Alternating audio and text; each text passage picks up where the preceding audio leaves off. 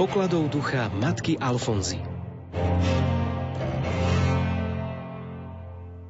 Milí poslucháči, opäť sa vám prihovorí sestra Katarína Krištofová z kongregácie sestier Božského vykupiteľa a postulátorka procesu beatifikácie matky Alfonzy Márie Epingerovej, ktorý sa konal vo francúzskom Štrasburgu v Lani v septembri. Aj dnes bude hovoriť o jednej zaujímavej čnosti. Dovolte mi, milí poslucháči, na úvod otázku. Ako ste na tom s čnosťou miernosti? Pýtam sa aj preto, že dnes vám chcem priblížiť, ako bola táto čnosť prítomná v živote blahoslavenej matky Alfonzy Márie. V jej živote upúta aj to, že nad svojimi zmyslami dokázala udržať pevnú disciplínu. A keďže sa dokonale podriadovala Božím vnúknutiam, dospela do takého stavu, že v jej schopnostiach zavládol poriadok a harmónia, a vo všetkých veciach našla tú správnu mieru. Postupným ovládaním sa dospela do takého stavu pokoja, že kaplán Buson o nej vyhlásil. Trápia ju zlozvyky a poklesky súrodencov, ale hovorí o nich skôr s ľútosťou a ak občas predsa len na nich nalieha, tak je to pre ňu nepríjemné. Žiadna prudkosť, žiadne trpké výčitky a navyše nič nepovie rozkazovačne. Len zriedka, kedy sa snaží dávať rady. Slovami vyjadruje skôr túžbu a úpenlivú prosbu. Taká bola, lebo milovala chudobu svojho prostredia a nikdy na nič, čo súviselo s pohodlím života, nehľadela žiadostivo. Práve naopak, vyhýbala sa všetkému, čo by mohlo jej zmyslom prinášať nejaké uspokojenie. Ťažkú prácu na poli mala rada z lásky k Bohu, ktorý jej ju cez rodičov pridelil. Vyhľadávala každú možnosť telesného utrpenia, lebo v ňom videla príležitosť premáhať samú seba. Spávala na doske, pri modlitbe kľačala na prútikoch a tak ďalej.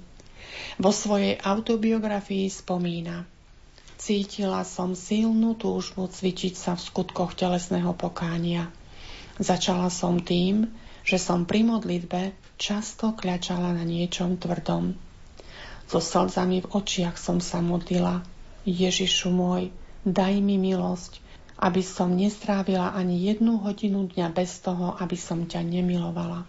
S láskou prijímala nepohodlie každého druhu, spôsobené dlhými chorobami, ťažkou prácou v rodine a stavom takmer nepretržitého telesného utrpenia počas celého života. Pri takomto malom telesnom umrtvovaní som si v srdci často opakovala túto prozbu. Ježišu môj, teraz mi iste dáš, o čo ťa žiadam. Daj mi poznať, čo mám robiť, aby som ti robila radosť a nezarmucovala ťa. Veľkú miernosť prejavovala v prijímaní jedla a nápojov. Už ako dieťa sa pri stole stravovala veľmi zdržanlivo. Neskôr zložila sľub, že z jedla bude prijímať iba to, čo jej dovolí spovedník. Fara Reichardt potvrdzuje, že prijímala veľmi málo jedla aj zo solidarity voči chudobným a chcela, aby aj jej sestry jedávali to, čo chudobní. Mala silnú záľubu v samote a mlčanlivosti. V detstve stále cítila potrebu utiahnuť sa na skryté miesto, aby sa mohla modliť a rozjímať. V mladosti táto záľuba ešte viac silnila, čo potvrdzujú jej slova. Moja láska k samote sa prehlbovala. Na základe vnúknutia z hora si osvojila tieto pravidla správania. Hovoriť málo a iba vtedy, keď je to potrebné zatvárať uši pred neužitočnými rozhovormi, uchrániť svoj zrak od každej zvedavosti. Jej reč bola plná zdržanlivosti a vážnosti. Vo svojich príhovoroch zdôrazňovala predovšetkým mlčanlivosť a zdržanlivosť. Sestrám hovorila, deti moje, ak chcete zistiť, aký duch vládne v reholnom dome, stačí si všimnúť, či v ňom zachovávajú mlčanlivosť istej chvíli, keď si blahoslavená Alfonza Mária uvedomila, že jej najväčším nedostatkom je tvrdohlavosť, Začala sa zriekať vlastnej vôle. Hovorila, aby som napredovala v umrtvovaní a zmiernila svoju tvrdohlavosť, snažila som sa konať opak svojej vôle.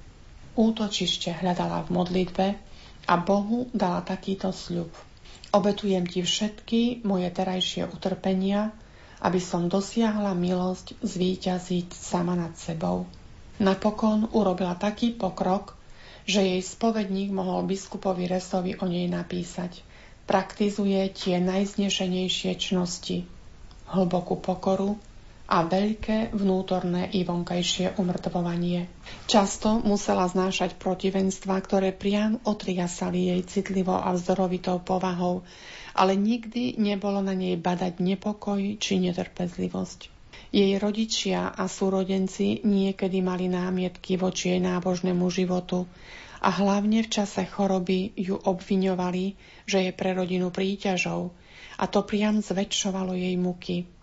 Ako keby to nestačilo, obyvatelia Niederbronu sa jej vysmievali a prezývali ju Svetá Betka. Nereagovala na žiadnu z množstva urážok, ktoré jej vrhali do tváre. Aj niektorí kňazi ju odsudzovali. Duchovný vodca ju však upokojoval slovami. Opovrhujú nami, budú nás aj prenasledovať, ak to pán dopustí. Sám biskup pri jednej príležitosti poznamenal, zo všetkých strán sa snažia vnášať nespokojnosť do kongregácie a roztrčenie sledujem, že útoky sú namierené proti predstavenej. Keďže ju dobre poznal, vedel ju aj pred týmito útokmi obhájiť. Ona však všetko niesla hrdinsky a držala sa príkazu, ktorý jej dal pán trp, mlč a modlí sa. Tento príkaz dôsledne zachovávala po celý život. Pri zariadovaní domov sestier vyžadovala prísnu jednoduchosť. Nech je tam len to najnutnejšie a hlavne veľká čistota. Chcela, aby reholné šaty boli jednoduché.